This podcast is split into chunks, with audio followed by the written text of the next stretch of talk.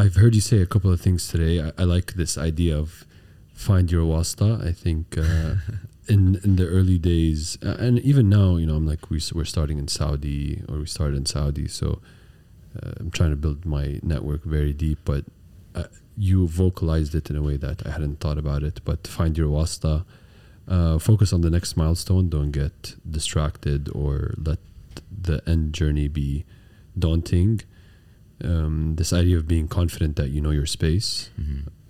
and not getting too hung up on what investors say in the early days. Uh, I like this idea of ask for quick responses from your support team. They probably have a lot of good uh, ideas.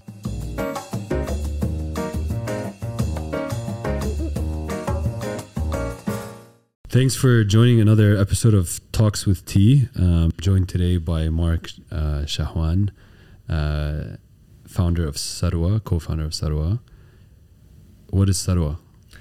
Sarwa is an investment platform, basically, that helps you invest into the stock market in a very easy way that's not complicated, without a high minimum or high fees. So we've made basically investing, which was something that was intimidating for a lot, a lot of people, easy so that they can put their money to work. So they invest in stocks, E T Fs, even crypto, so that instead of having your money lose out to inflation, you're able to participate and invest the same way high net worth individuals have been doing for so long. Awesome. And uh, Sarwa means revolution, right? That's Sarwa. No, that's the, uh, Thawra. Yeah, Thawra. Okay, it shows you how, the level of my Arabic. No, so... Uh, but I, I love the parallel, to be fair. Yeah, the whole, this whole time I thought you were starting the financial revolution of the Middle East. And so th- I was like, what a great name. He just took Thawra and turned it into the way a Lebanese person would say it, and Sarwa was born. No, we, we've stayed out of politics, but yeah, we enjoyed the, the, that parallel. It means fortune, actually, okay. or, or wealth. Okay. So we kept it simple. You took the more optimistic, the, the positive connotation. Yeah. Um, we were just talking before we started recording about how... Uh, you ended up here in Dubai. Mm-hmm. Yeah, so I was I was saying basically I grew up in Montreal, and but I'm originally Lebanese. So after a few years, a few years of working in consulting and and finance, it was more of an inwards journey. Actually, I realized I started asking myself, what are some of the areas that I'm passionate about? What's a project I would like to dedicate um, a couple of years, if not a decade, working on? And it was about technology. Uh, and finance, and building something that would benefit or, or scratch my itch, or would benefit my friends and family. So it led to investing and wanting to be closer to my parents and back home. That that started to to lead to look at what are some of the areas where a lot of young people are moving and making money in a tax-free environment. So th- it went. It started more as an idea, and the more we looked at it, it started to shape up. Where where did this itch come from? To go back, you mean to, to the Middle East or entrepreneurship? The, to start something. Yeah, I think I've always had it. Mm. I, as a kid, for I was really inclined toward whether it's movies, stories, or pe- the type of people I um, I looked up to. I knew eventually it was something that I wanted to to get into. It was just not sure when and what was the on what I would be working on. Mm. So that took me until after a few years of working to realize you never, yeah, to realize you ne- you're never really ready. You have to take a leap of faith. So until I, I realized a, lo- a lot of people are actually winging it or learning on the go.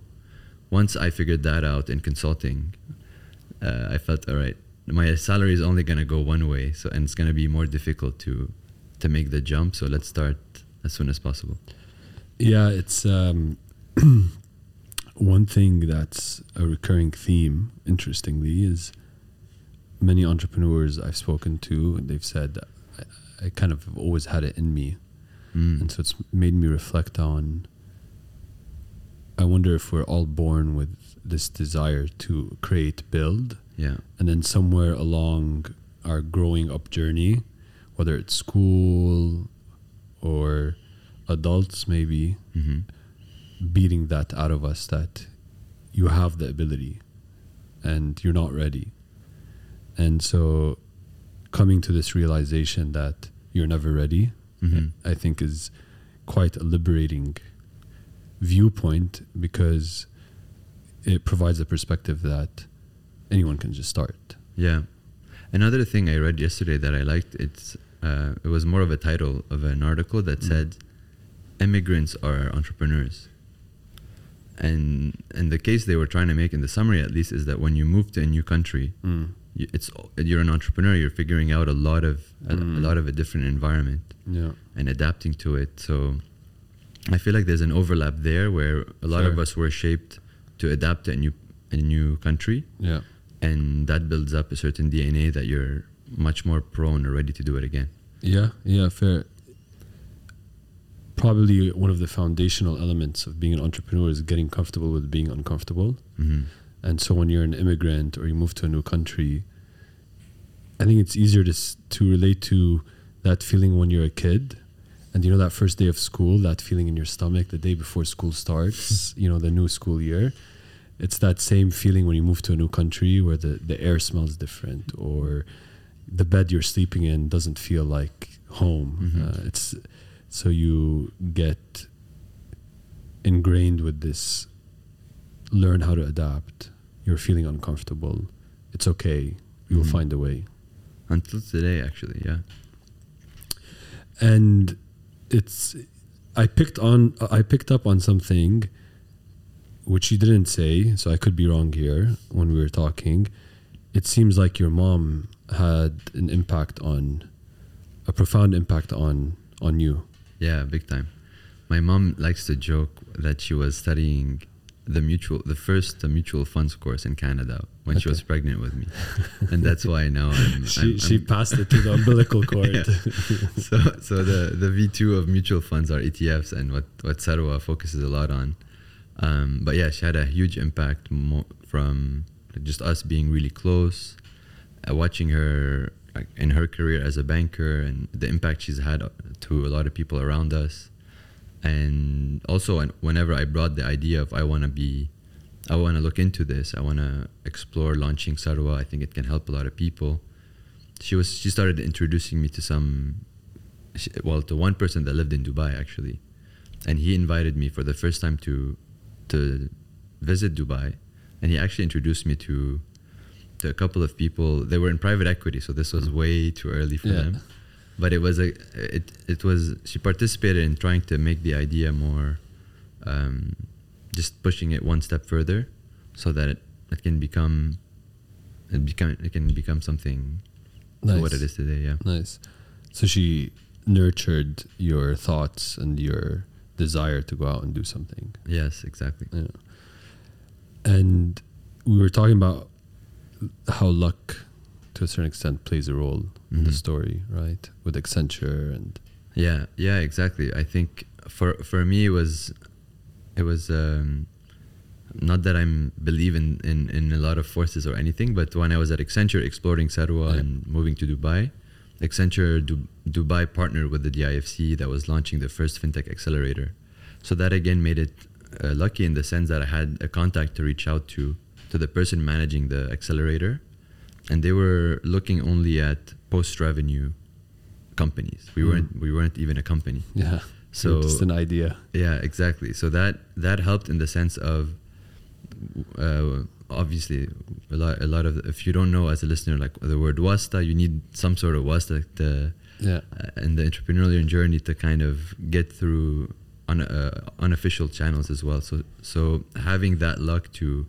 and more validation that fintech is about to become something big in uh, in the Middle East was really, really good as a as a way to to make the leap.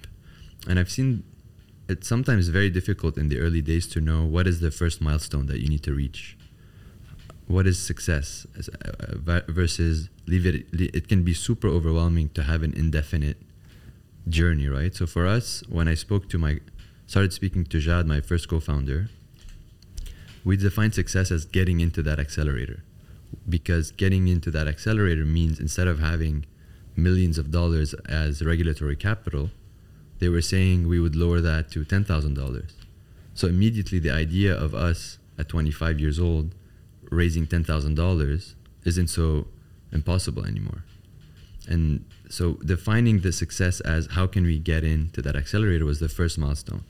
And then it was like, all right, we got into this accelerator, time to go to Dubai. And the, we started defining the next step after, which is, can we get a license to do what we wanted to do? So it was almost like in three month chunks to just make sure that doesn't get too overwhelming in the early days. Yeah. What's your co-founder journey? So Jad has been, um, is the first one that joined me, okay. and he, he was, he's been um, my best friend since we were ten years old. Okay. So a classmate, and he also went to McGill. So he he can he was in Lebanon. I went to Montreal first. Then he he joined in uh, McGill. He studied software engineering. And he was working at a high-speed hedge fund actually in parallel. And he was he's, he was thinking of doing something completely different. Yeah. Um, I convinced him otherwise. I convinced him otherwise, and he was very sold from the beginning actually. And after a few, uh, as soon as we moved to Dubai, then we realized, all right, fintech and regulation is a, is a beast on its own. So mm-hmm. if he's spending time developing it and I'm spending time on regulation, we need someone to to help us market this thing. Yeah.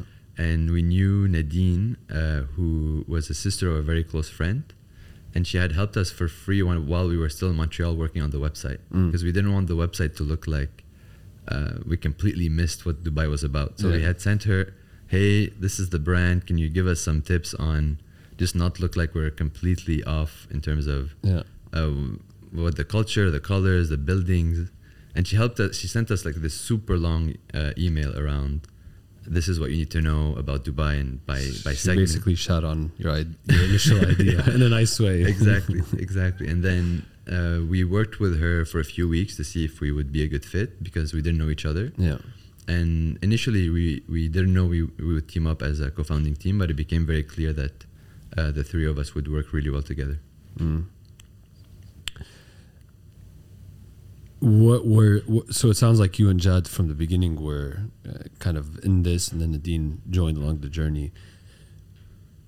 F- you know, a lot of discussions we have on the podcast revolve around uh, solopreneur mm-hmm. versus found uh, founding team. So how do you go about having that conversation with someone like Nadine? Mm-hmm. Um, And how do you identify that someone like Nadine is kind of the missing piece of, of the puzzle?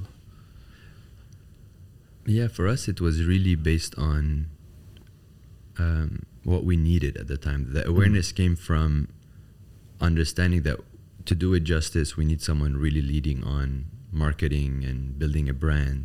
And to not have a co-founder do that would be maybe not giving it enough importance.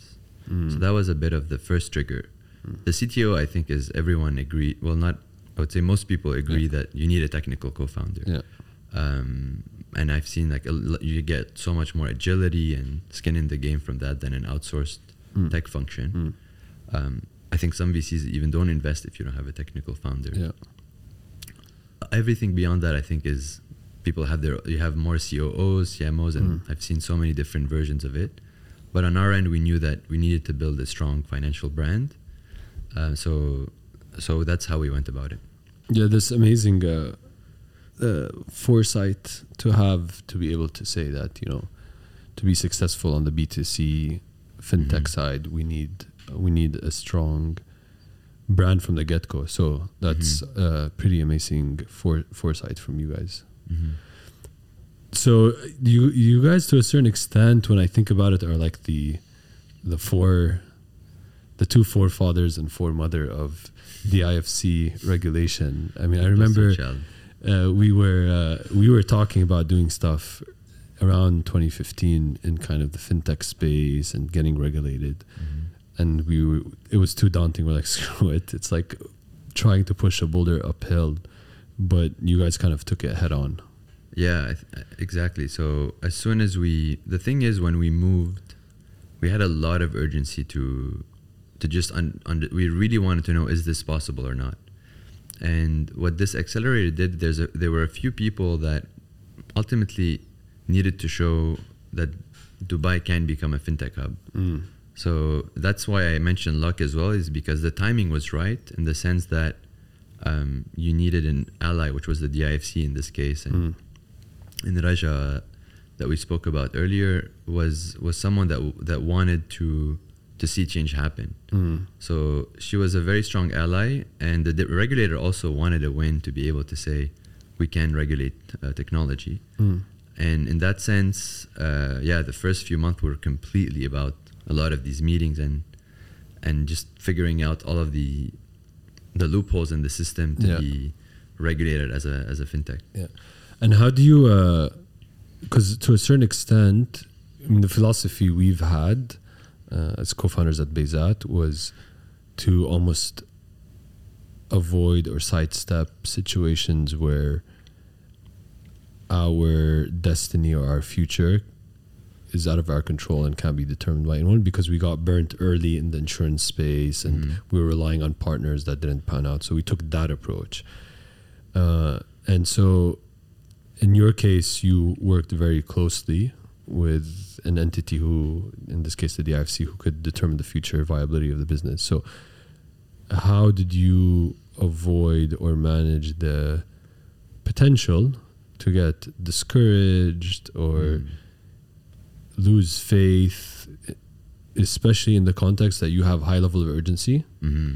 and that urgency may not always be mirrored by a partner yeah. who maybe doesn't move at the same pace? Yeah, no, spot on. F- for me, I think it was, I generally like challenges, mm. and it was big enough of a challenge that, um, and I felt it was possible because there was a drive, um, like that's a bit bigger than what we were doing, right? Mm, mm. So I felt that there could be a, a good timing to push and be that um, enabler that brings it, that ties it all together.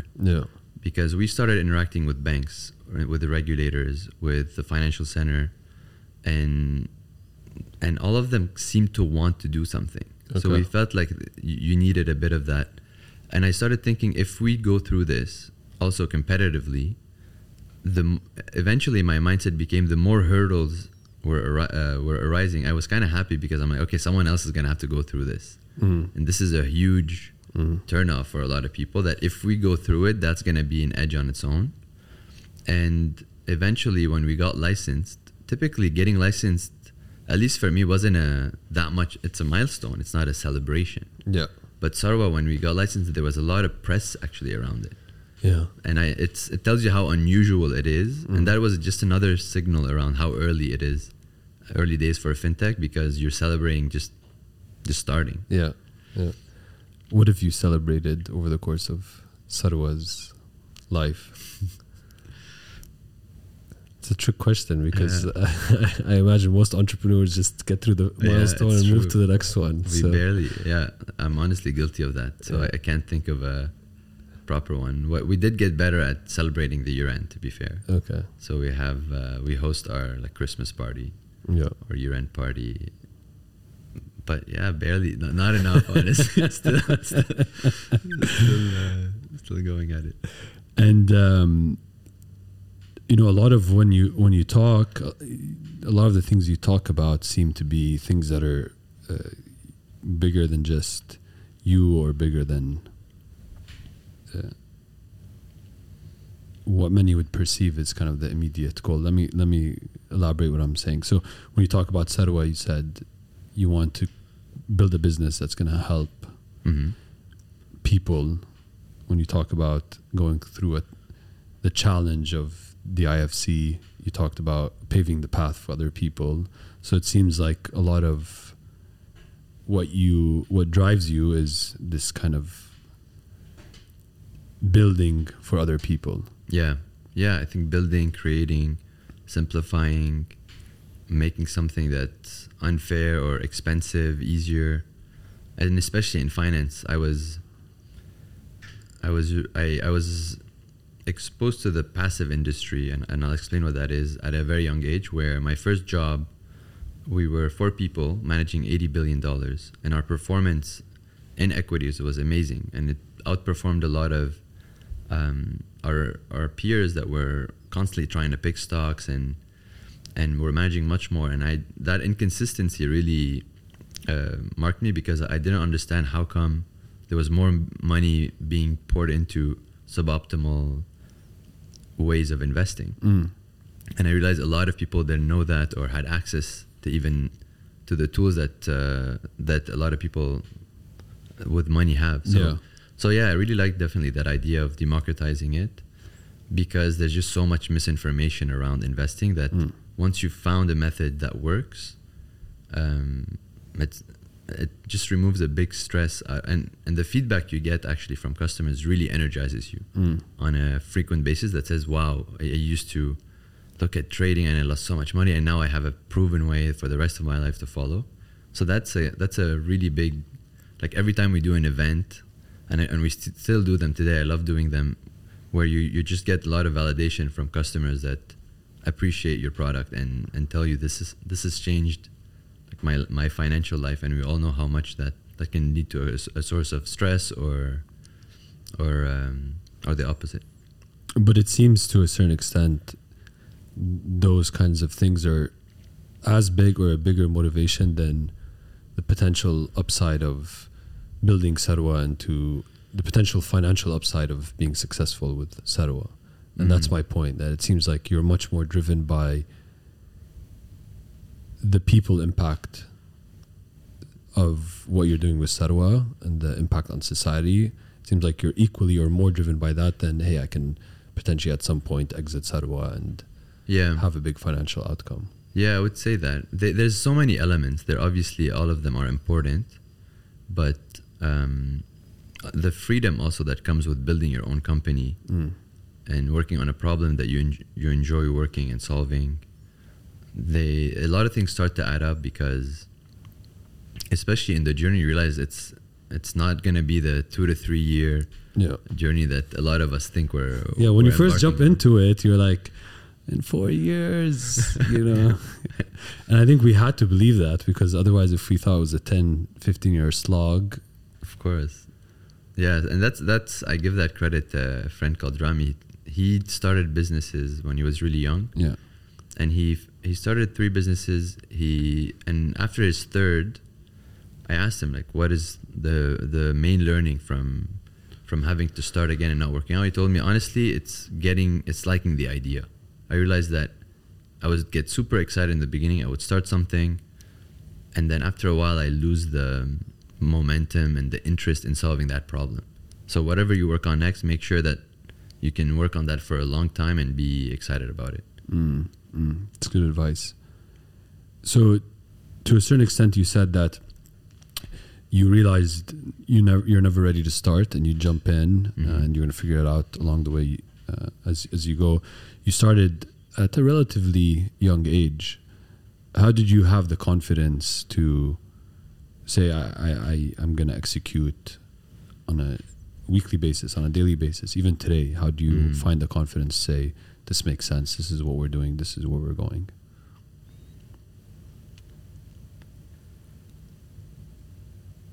I have no idea. You probably know, based on the way your face looks, is like, I've never even thought of, of this, uh, this question, which is, which is, you know, yeah. to a certain extent, uh, somewhat telling, because you've just, it sounds like it's just kind of, it's there. You don't, you don't overthink it.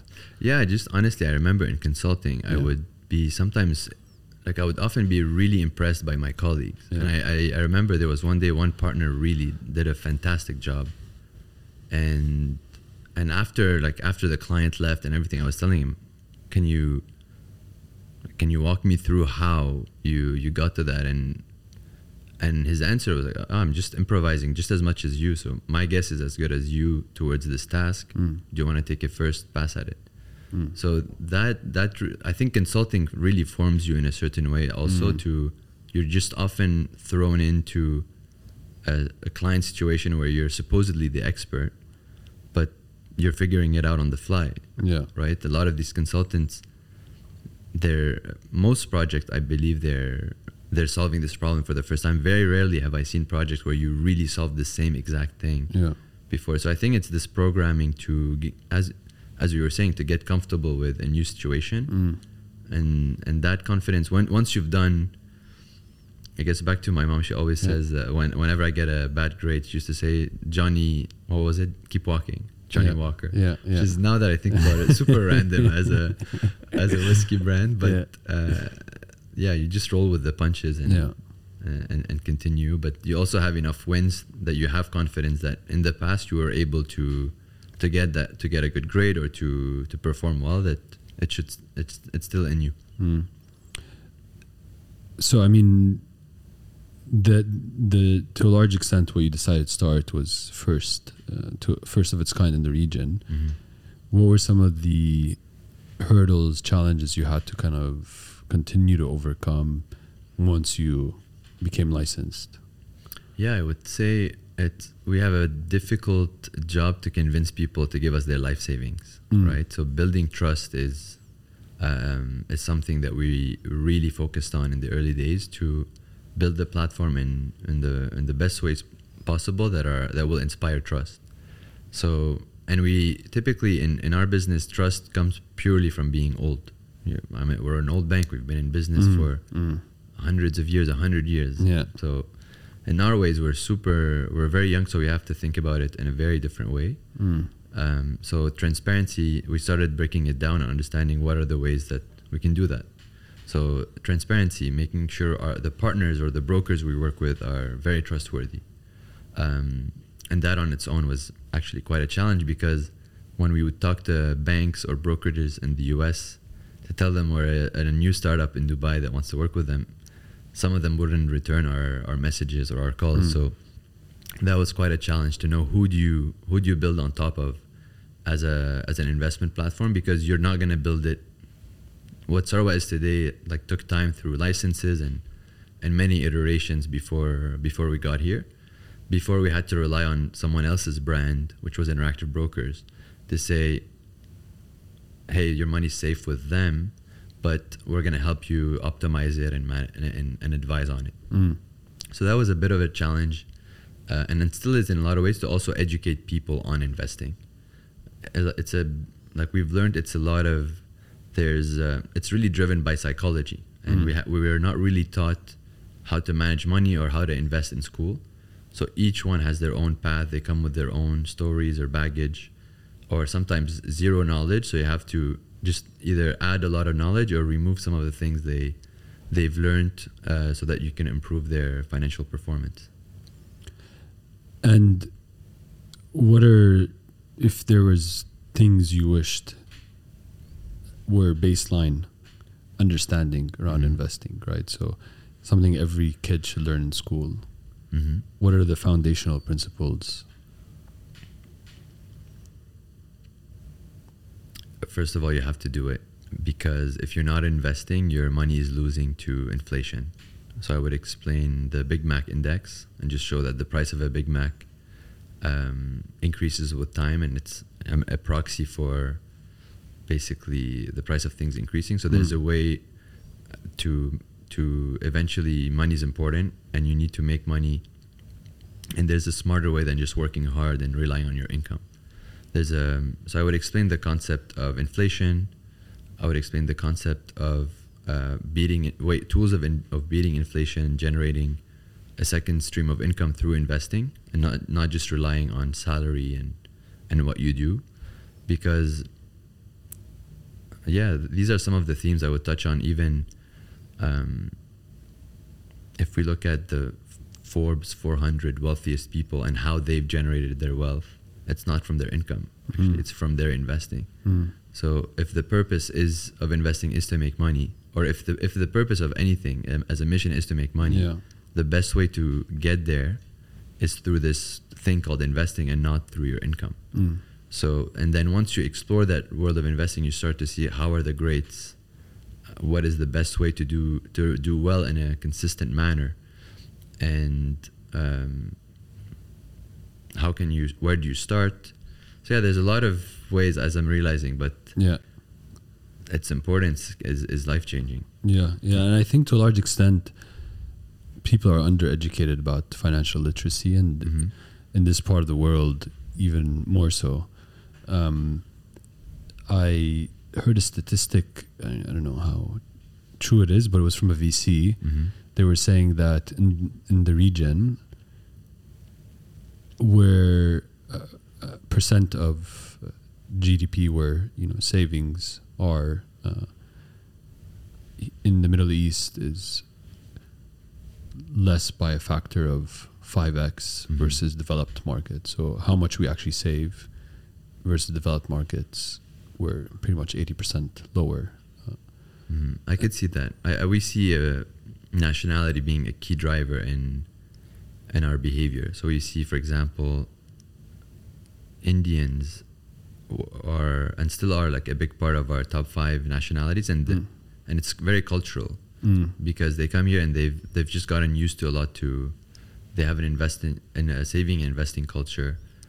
Uh, Arabs were more put money under the mattress type of. If you, if yeah. you talk to um, your parents or your grandparents, were more of a saving even on, in, in a good way, but mm. in general we haven't been exposed to Uh, retirement plans or products yeah. that, prior, that make you think of um, of uh, reti- or, even, or starting earlier. Yeah. yeah, but that's changing. I think there's, given with it like Reddit, YouTube, there's a lot more awareness, mm. and when you understand, you can work ten years less. You can buy a second home, and like once you understand the magnitude of how much it could change your financial picture, there's then you then you understand why you need to do it. Mm. And so you started U three, mm-hmm. and then today you're fifty-ish. Yeah. Tell me about the journey of building the company. Yeah, I, for us, we started um, similar to how we we discussed, like Nadine joining us. It started with also, all right, well, we're going to need people that were advising on investing. So we had Danny, who was at U B S uh, back then, join us. So one of the best private banks, but he was also passionate about joining and not just helping people with ten million plus, but with a few thousand dollars as well. And then we started to add, uh, to build out a marketing team, customer support, and just think of every, think of the company more as uh, different functions. Mm. That was the first layer, I think, and the founding team to really uh, get it off the ground. I would say the second stage was, all right, building a leadership team so that we can have uh, people that really own their functions, because We, would, we were going a bit crazy doing, uh, wearing too many hats mm. at some point. And I think that was a really pivotal moment to getting where we are today, where it gets, once you have the leadership team uh, figured out, a lot of things follow after that. Mm. Mm. There's always this discussion about, do you hire the person who's going to lead the function versus hiring an individual contributor? I mean, you're mm. taking on a lot of cost early when you mm-hmm. hire a functional leader versus... Uh, Did you guys ha- debate those different approaches? And in retrospect, you know, what would you, what do you think about the approach that makes sense? There's merit to both. Yeah. It's, it's very difficult. Um, there's some people that I think will thrive and can, and grow as fast as the company and, and do that. And there are others that enjoy more the earlier stage. Mm. So... It depends. I, I think there's merit to both. I don't have honestly a yeah. clear one or the other. Mm. But in general, Sarwa, if you like, the way we've staffed has been much more uh, like our tenure. I think is much higher because people stick around. We've built a really good culture. So mm. we, in some cases, we've brought in uh, an external. In some areas, we've promoted as much as possible. So mm. it really depends on the individual and yeah, on a case by case basis. Yeah. And when you when you kind of think about the journey, what what are some pivotal moments where you look back and you think about that decision really set us in the right direction to get to where we where we needed to get to? What were some of those pivots, those decisions that you look back on and like, mm. thank God we made that decision? Yeah, there's a few of those, and there's the opposite also. Um, That's the next question. If, if you want to start there, go ahead. No, I'll start with the good stuff. I uh, I would say hiring in general, like something we've done uh, we've done really well. So these these decisions, we've taken our time, and sometimes waited before. Uh, yeah, hiring, also firing sometimes where it doesn't work out. We we've acted like re- relatively quickly once we saw we we tried to bring in someone that was. Uh, a bad fit for the rest of the team, and it didn't really work out, so we, we, we acted fast in that scenario. Um, focus, I think, is, is something we're we're known for, because today you have multiple products, but for the longest time we were just doing one thing, which is robo advisory. Mm-hmm. When a lot of uh, yeah, like when you think of venture, and a lot of the pressure you get is to get into other verticals, other markets. So so our ability to just stay focused on do, on building a brand on one product first, I think, is another decision we, we like. And even uh, in a B two C way, I'm not sure if you face this, but for us, we've been initially, uh, there was a lot of push towards B two B, B two B. Mm. And we've had some investors that passed on our first round because they wanted to see a B two B angle, that then uh, joined us later. Um, because our view was like, they're two different businesses. Mm. So, so it's not a channel. And so that's another decision that we've taken to build the brand. And I think COVID really helped us, because we did try to do B two B, but we brought in more assets in a quarter than um through like the, our B two C angle really took off during the COVID uh, like pandemic. There was a lot of people that were investing and saving, so so yeah in terms of a lot of it, in terms of people, business model, um going remote, something definitely I'm I'm uh, I'm a big advocate of. I think it simplified a lot uh, how we retain people, how we how we run the company. Yeah, these are some of them. How do you how do you debate the focus ideas, right? So when something comes your way, and I mean, in theory, especially when you're early in your journey, mm-hmm. or earlier, going back to the confidence conversation, you know, I felt that I've I've as I've earned my stripes and I've done more of this, I have more conviction, more confidence in my own yeah. capability. But earlier, you're sitting down in front of an investor and they're like, this is what you should be doing. You're like, oh shit, maybe that's yeah. what I should be doing. So how do you, in the conversation of focus, in the context of focus, how d- did you break down, how was your thought process to break down what's the right approach, mm-hmm. and then build a conviction that I'm going to agree to disagree? Yeah, I took I took mistakes, honestly. I was mm. really guilty of uh, having an investor meeting and then calling Jad or the tech team or or, uh, or Nadine, if it's a campaign on marketing, mm. to be like, we need to do this because X. And I feel like initially you you under you you undervalue some of your own prioritization, and mm. you look up to people that have millions of dollars to invest in you. Mm. Um, but I th- we've, with time, we've learned that we know our our specific focus actually more. That's why they're investing in us in the first place. Yeah. So until that click, we were guilty of trying to go in, in a bunch of directions. And you also want to build a relationship, but it's um, with time, I think one thing that really uh, changed our course is um, a book called Shape Up mm. by the founder of Basecamp, or thirty-seven Signals. And he, and he has a very he has a very great content around product, which is to think certain things such as like the default of any idea is no, as opposed to, so there's he almost says like ninety-five percent of ideas won't get selected, and and these are some that's a concept even that's present in hedge funds, by the way, where when you have an investment idea, I can't I don't know if it was you or someone that told me that, but there's a a hedge fund basically that has um, a Google form mm. where by the time you fill out the Google, the Google form, the majority of ideas will be dropped and people won't end up submitting them, so that you kind of go through a filtering process and educate people on like only the best ideas of the organization will will make it, because it's really difficult as a product person to keep saying no all the time. So it just took awareness that initially you think you're not doing enough because you don't have uh, the right resources, you're understaffed, but eventually you get to learn that uh, that constraint of not being able to do all these ideas is actually a good thing, and forces to to work on some of the best ideas you have at the moment. Yeah.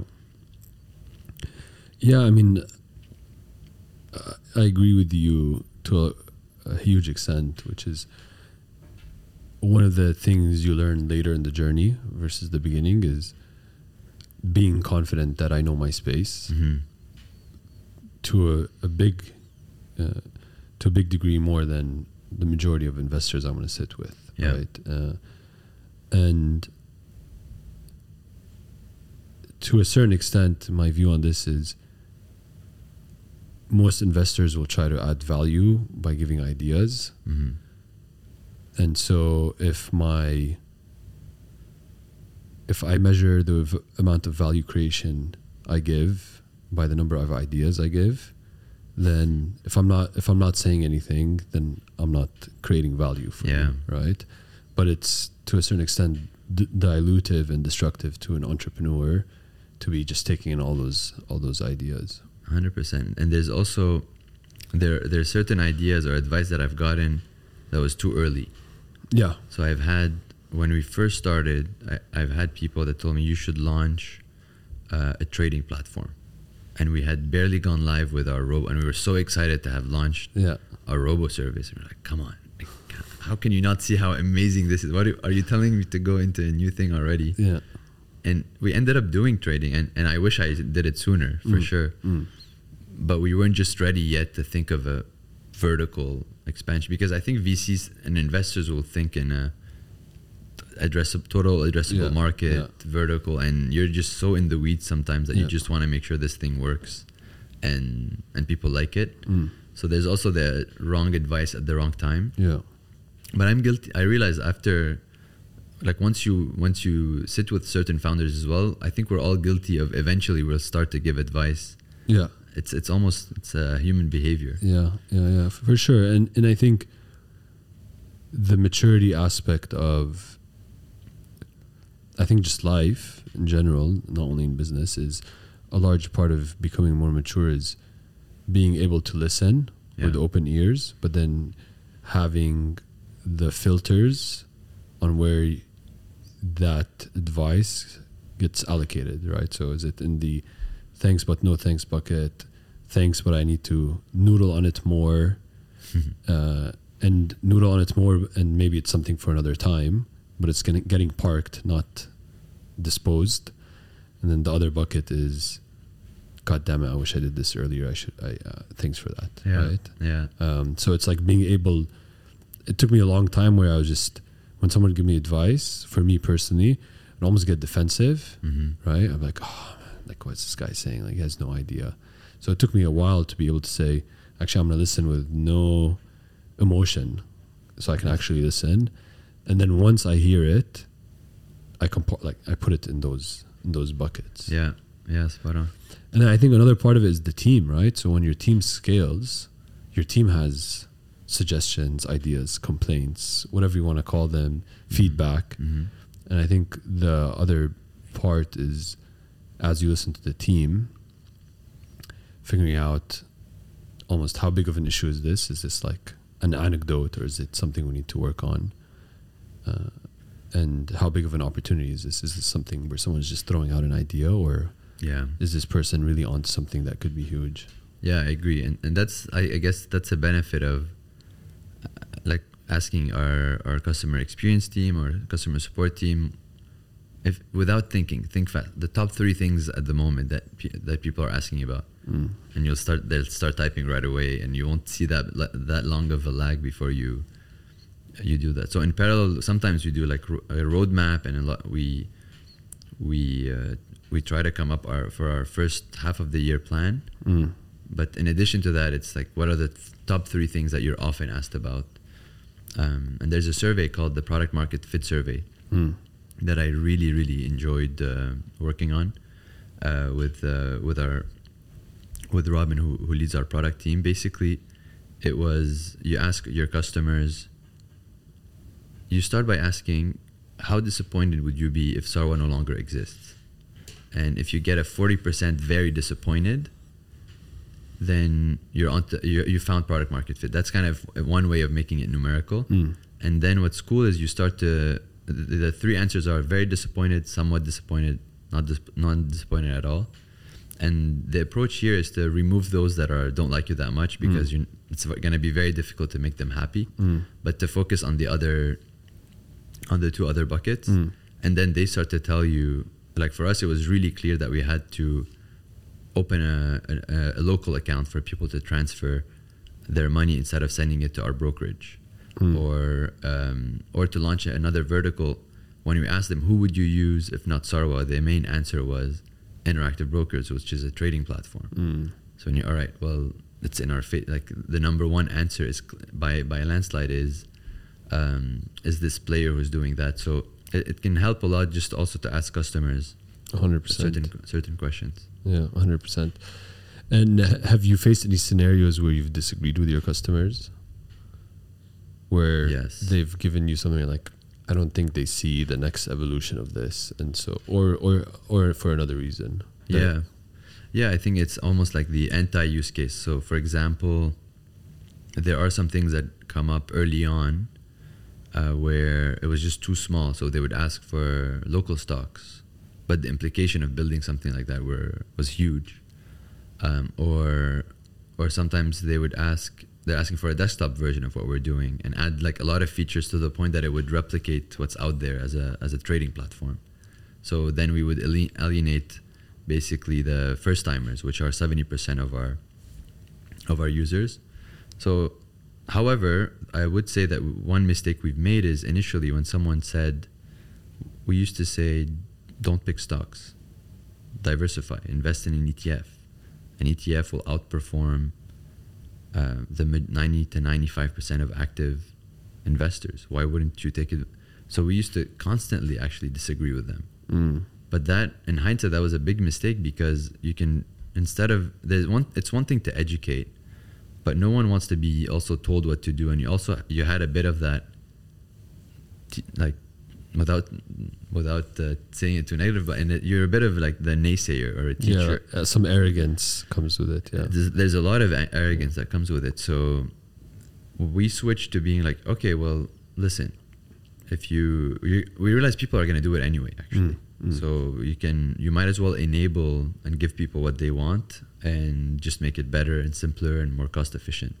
Mm. So, so yeah, I, I'm not sure if that answers it, but disagreeing, I think, is initially we thought we were, yeah, we we were onto something, but yeah. with time we realized that was there was like a, a glaring product vertical that we could have worked on uh, earlier. Yeah, yeah, I was. Um talking with uh, Mazen Hawi on, actually on the podcast, and one of the things he said which stuck with me was uh, product discovery is to a, a large extent numerical, but there's also a large extent which is, as a founder, you have to be kind of at the forefront of it because the large extent of it is uh, an intangible feeling, a gut mm-hmm. feeling on, and it's to a certain extent art as well. So it's how do you mar- mar- marry the the art with the data yeah. to come to something that you think, and it requires a lot of conviction. I think a lot of the best founders,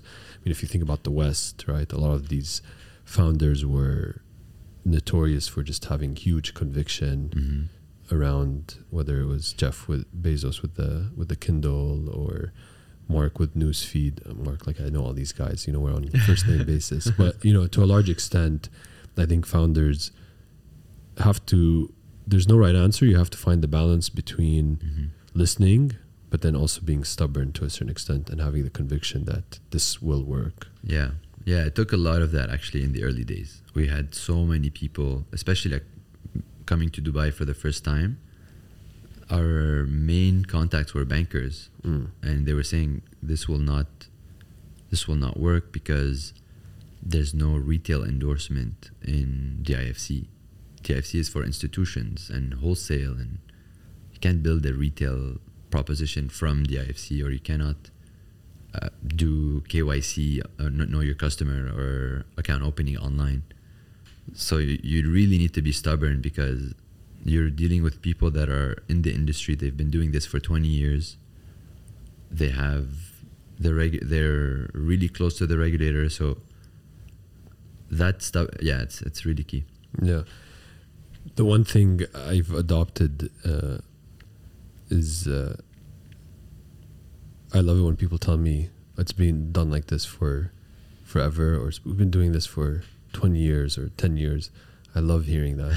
It's yeah. like, yes, you know, yeah. you guys missed missed the window of opportunity mm-hmm. and you're not going to see it. Mm-hmm. So the flip side of the earlier question, which is uh, those decisions, those pivots that didn't mm-hmm. go quite the way you, you wanted them to. Yeah, I would say the main learning, um, the first one was around governance and what's the role of um, a board compared to what's the role of the management and the people running the company. This was pre, pre-COVID, and remote was very taboo back then. And it sat at the board level, and we ended up having like a, a shake-up between people that were super anti-remote and people that were remote. And ultimately, it took me time to realize the decision should have been, this is a management-related governance matter and not a board matter. But given it's, even for a lot of V Cs, it's their first, the fir- their first time investing or, mm. or doing this, I think there was a bit of a, yeah, there was friction that was unnecessary, because we should have like clearly outlined what's uh, the roles and responsibilities of each. So that's something that once you have that mindset, you can more confidently say you you do have a say in this or, or not. And that that that's one of uh, the areas I would say it's the founders should know more their uh, like the role that some of their decisions should be playing at or, or not. It's going to be one of those things that will uh, you'll yeah. remember tonight when you're microwaving something. Most likely. And you go, what's happening? Like, God damn it, man. This is this was the thing. yeah. I'll tell you, send it to me in voice note. We'll stitch it into the audio. Yeah, no, when you asked it earlier, like three ideas. Like, oh, yeah, this one, that one. No, but it'll, it'll come back. It'll come back. Uh, how long have you been doing this for now? It's been five years. Yeah. How do you um, how do you keep the the energy? How do you maintain the stamina to to keep fighting the good fight? I think acknowledging uh, cycles, finding a like a worthy challenge. I like an environment where it's there's always a big challenge, and I think I've learned that before you know it, eventually it'll come back. And sometimes you there'll be a few months where you you feel like you're you're getting the hang of it, and before you know it, uh, you're back there again. So I think the way to, to advance at the speed you're you're meant to advance in a venture-backed startup, it it forces that like that stamina or that challenge to keep going. Yeah. Yeah, I, th- I think you're right. I think you have to have that challenge. You have to like challenges to do this. The one thing, the one thing that I'd say I've started to approach differently is I used to define challenge as getting like slapped in the face, and you have to figure out how to kind of solve through that, right? Like, oh, this is a new obstacle. We didn't think of this. Now we have to go figure out how to solve it. Uh, And then you're right. So what would happen is you'd solve that, and then you'd have like a small window of, oh, I can breathe again. And then it'd be like, oh, something new came up. We didn't see this coming. And so, and so, but, but maybe, maybe it's recency bias because we had COVID, and then mm-hmm. we had uh, a window where funding was quite hard. And so we had to get through that. And it's like, if I think about the last three major milestones we had to get through, they were just all adversarial versus. But one thing we're doing this year, you know, I woke up uh, and I said, you know, God, if, if aliens come from the heavens mm-hmm. and take over Earth, uh, that's a challenge, and we'll figure out how to solve that. But what if, you know, barring any crazy event, what is the challenge we can create for ourselves mm-hmm. that's more opportunity focused, right? And so Uh, you know, I was talking to the team, after, you know, after, after we, the first few days of the new year, everyone's breathing. And we said, listen, you know, to a large extent, last year was the toughest year of kind of Bayzat's history. And so now it's about, mm. we've built the foundation, the pedigree, the battle scars of fighting. So now there's nothing to fight per se. So how do we go out and just build on top of the foundation we have in a very, very, and set very ambitious and aggressive goals. Mm-hmm. And that becomes our new, new challenge. Nice.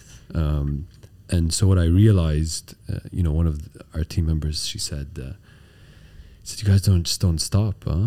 Like, like we can't. And so w- the reason I bring that story up, I think one thing I realized along the journey, so like similar to your first three, four years, I'm like, next year it's going to get better. Next year it's going to get better. Next year. And then something happened where I was just like, actually, there's no better. This, it just is. Mm-hmm. This is what I signed up for. And so I started thinking about, okay, if this is the way it's going to be and this is what I've chosen, then I need to adapt to thriving in this circumstance, whether it's in my relationship, right, or whether it's my f- on a physical level or emotional level or a mental level. Um, and I think that's something, going back, I wish I did differently, is coming in with that realization from the get-go that this is, we all signed up for a marathon where you just are also sprinting yeah. the whole time, right? Yeah. No, and it's challenging to, yeah. to, it's much easier to rely on external adversity to shape what you need to work on. Yeah, but eventually you're right. You have to, you have to figure it out on your own mm. when it becomes less obvious what's the, uh, of course, funding and all of these, they, they're big enough on its own, but eventually when you, once you've solved the big areas of your mm. product, mm. you want to make sure you're spending it the best way and not mm. on incremental things that won't, won't be as big of a of a value driver. Yeah, I can relate a lot to that, um, and that's why we got excited when we had the like going from one product to becoming more of a personal finance app with many. Like the first reaction was like, "You're doing oh, all right." So we finally launched something that like, we were just getting comfortable with the current platform, yeah. and now you're we had to do another brokerage integration and uh, and, and just basically restart in a lot of ways. Yeah. Uh, How do you balance life and work? I know that from conversations we've had on a personal level, you and I are similar in the context that uh, we enjoy spending time with our significant other. It's time we both uh, we both cherish, and so uh, that's something you and I have in common. So I'm just interested to learn from you on how do you. What are some of the things you've put in place to keep nurturing your personal relationships while also, you know, trying to build mm-hmm. a, a business? I think I've built a system with time that I haven't edited uh, in a while, so it's less fresh. But I think without necessarily, like in the first few years, I was constantly thinking about or changing my way of working so that I can completely be disconnected or present at at certain times mm-hmm. from uh, from work. So and in day-to-day things like like on weekends, for example, uh, initially we would go and work through the work through the weekend. To be fair, it helped because I was doing long distance yeah, the first two it, years. It helps when when your significant other isn't here, yeah, because the, then there is no work-life balance. Exactly. It's just work. Exactly. And to a point where I moved actually to Marina away from the I F C because I was like, all right, I'm just living and breathing the I F C yeah. every day. But eventually when uh, my wife Wendy, she moved here, it was like, all right, well, that's the first time I, we, we um, I've had to balance. I've had an easier time because she's a she's a workaholic, to be fair also. Um, so I should ask her how she she balances yeah. it. Yeah, so no, I think it's and in our it's it's specific to each yeah. situation, and for us, like we're both into we're both driven, we're both really focusing on on um, on just building and, and and working, and at the same time, on weekends, however, I barely work uh, and try to completely disconnect. And during the week, I think it really depends on the week, but mornings are like, yeah, trying to work out as much as possible. And it, it eventually became part of, if I don't do it, things will start to, it'll show. Like yeah. It'll show. Like, I feel like, all right, I'm, there's more anger, there's more, there's more stress. So it's a self-balancing act. Yeah. Yeah. You know, I, I mean, I think to a large extent, um, it's like a piece of the pie, right? Mm-hmm. And if one if the pie is fully occupied by one thing, you just start to crumble. It's not the other things start to crumble. Like I start to crumble if I go multiple weeks without working out, or multiple weeks where I feel like yeah. I'm not spending quality time with my wife. I feel like it's not that my impact on work is greater, it's far reduced actually. Mm-hmm. uh, So I, I completely agree with you. It's about finding that balancing act along the way. Uh, and I think many of us are uh, guilty, uh, but I think it's a necessary thing you have to go through, but guilty of not paying attention to all the different parts we need to pay attention to in, in life. Uh, But I think it's just one of those things you you learn by trial by fire. You yeah. mess it up, then you're like, okay, I need to readjust, recalibrate. Yeah, and there's certain people, there's also, I think it's cultural. Like I was lucky to have worked early in my first job with uh, a great uh, a great boss that had a family life. Mm. And we were doing really great work and finishing our project by seven, which in consulting is unheard, unheard of. of. Yeah. And and I've, I had maybe, I can count on one hand the number of times I've worked uh, after that. And you you actually start to realize if things run well, you're finishing on time and and at seven. If things aren't going well, there's an inefficiency and a crisis. That's where you need to work longer. Mm. So I think I've just learned to appreciate that working hard is, like the whole hustle culture and working hard is, is not something that I was ever, like, uh, too attractive. Yeah. And, and we've built a culture around like just avoiding FaceTime and all of these things that don't lead to a better product or campaign or, or customer service. Yeah, yeah. How do you manage um, productivity, whatever the buzzword is, right? I think there's a lot of companies that have said, okay, we tried the work from remotely, we're coming back to full office. Mm-hmm. How have you guys tried to figure out? Yeah, I'm disappointed in how many people went back to the office, to yeah. be honest, yeah. but to each their own. Yeah. We we were, um, the thing is, our, so Jad in a lot of ways move is a digital nomad, I call mm, him. Mm. So he moves a lot. And mm. and when we started, he was in Montreal and then Paris. So it forced a lot of working remotely as a initial stage. And Nadine used to have a, a, like a routine where she would pick up the kids around two to three and then work from home after. So organically, when we first started, we realized like Slack was the home, the, the head office, actually. Yeah. It wasn't the D I F C. Mm. And especially in Dubai, I found it super, sometimes awkward, especially in fintech where you were forced to take an office in D I F C mm. and you didn't want to pay D I F C rent mm. initially. Mm. So a lot of the environment made it so that working from a co-working wasn't as attractive mm. anyway. Uh, so remote was, we enjoyed like just working remotely. And a lot of our culture is around trust, accountability. So as so things, people are very self uh, or like are autonomous. And then COVID came along and we're like, all right, that's the it cherry was, on top. Yeah, it was a cherry on top because we realized while a lot of people were talking about working from home, for us it was a it was a breeze mm. to go through it, especially that the stock market is on U S hours. Mm, mm. So so it also helped us hire. Even we have like when people go to the U S. It's great because we extended actually our support hours till one a.m. Mm. So we liked when people like visit the U S or like, yeah, please go work, uh, yeah. spend your summer in the U S. Yeah. So there's a lot of things, or if someone is a night person, mm.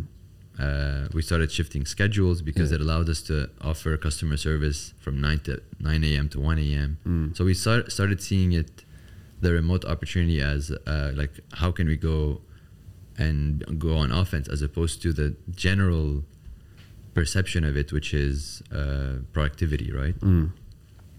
But with all of this said, I, we we've re- we've experimented a lot and realized um, like two times a year as like a retreat is is really good to bring the team together for two full weeks. Ideally, I think we would do this quarterly, but that it, it, there's a you almost like refill a battery that you, that can yeah. last you a quarter. Yeah. Once you meet in person, that mm. that it works well. But the weeks where we, we actually meet up, we get a lot less done mm. um, because we're just so used to yeah. doing our thing. But at the same time, that's the whole, the whole point is to reconnect. Yeah, yeah. I've uh, I've heard you say a couple of things today. I, I like this idea of find your wasta. I think uh, in in the early days, uh, and even now, you know, I'm like we we're starting in Saudi or we started in Saudi, so.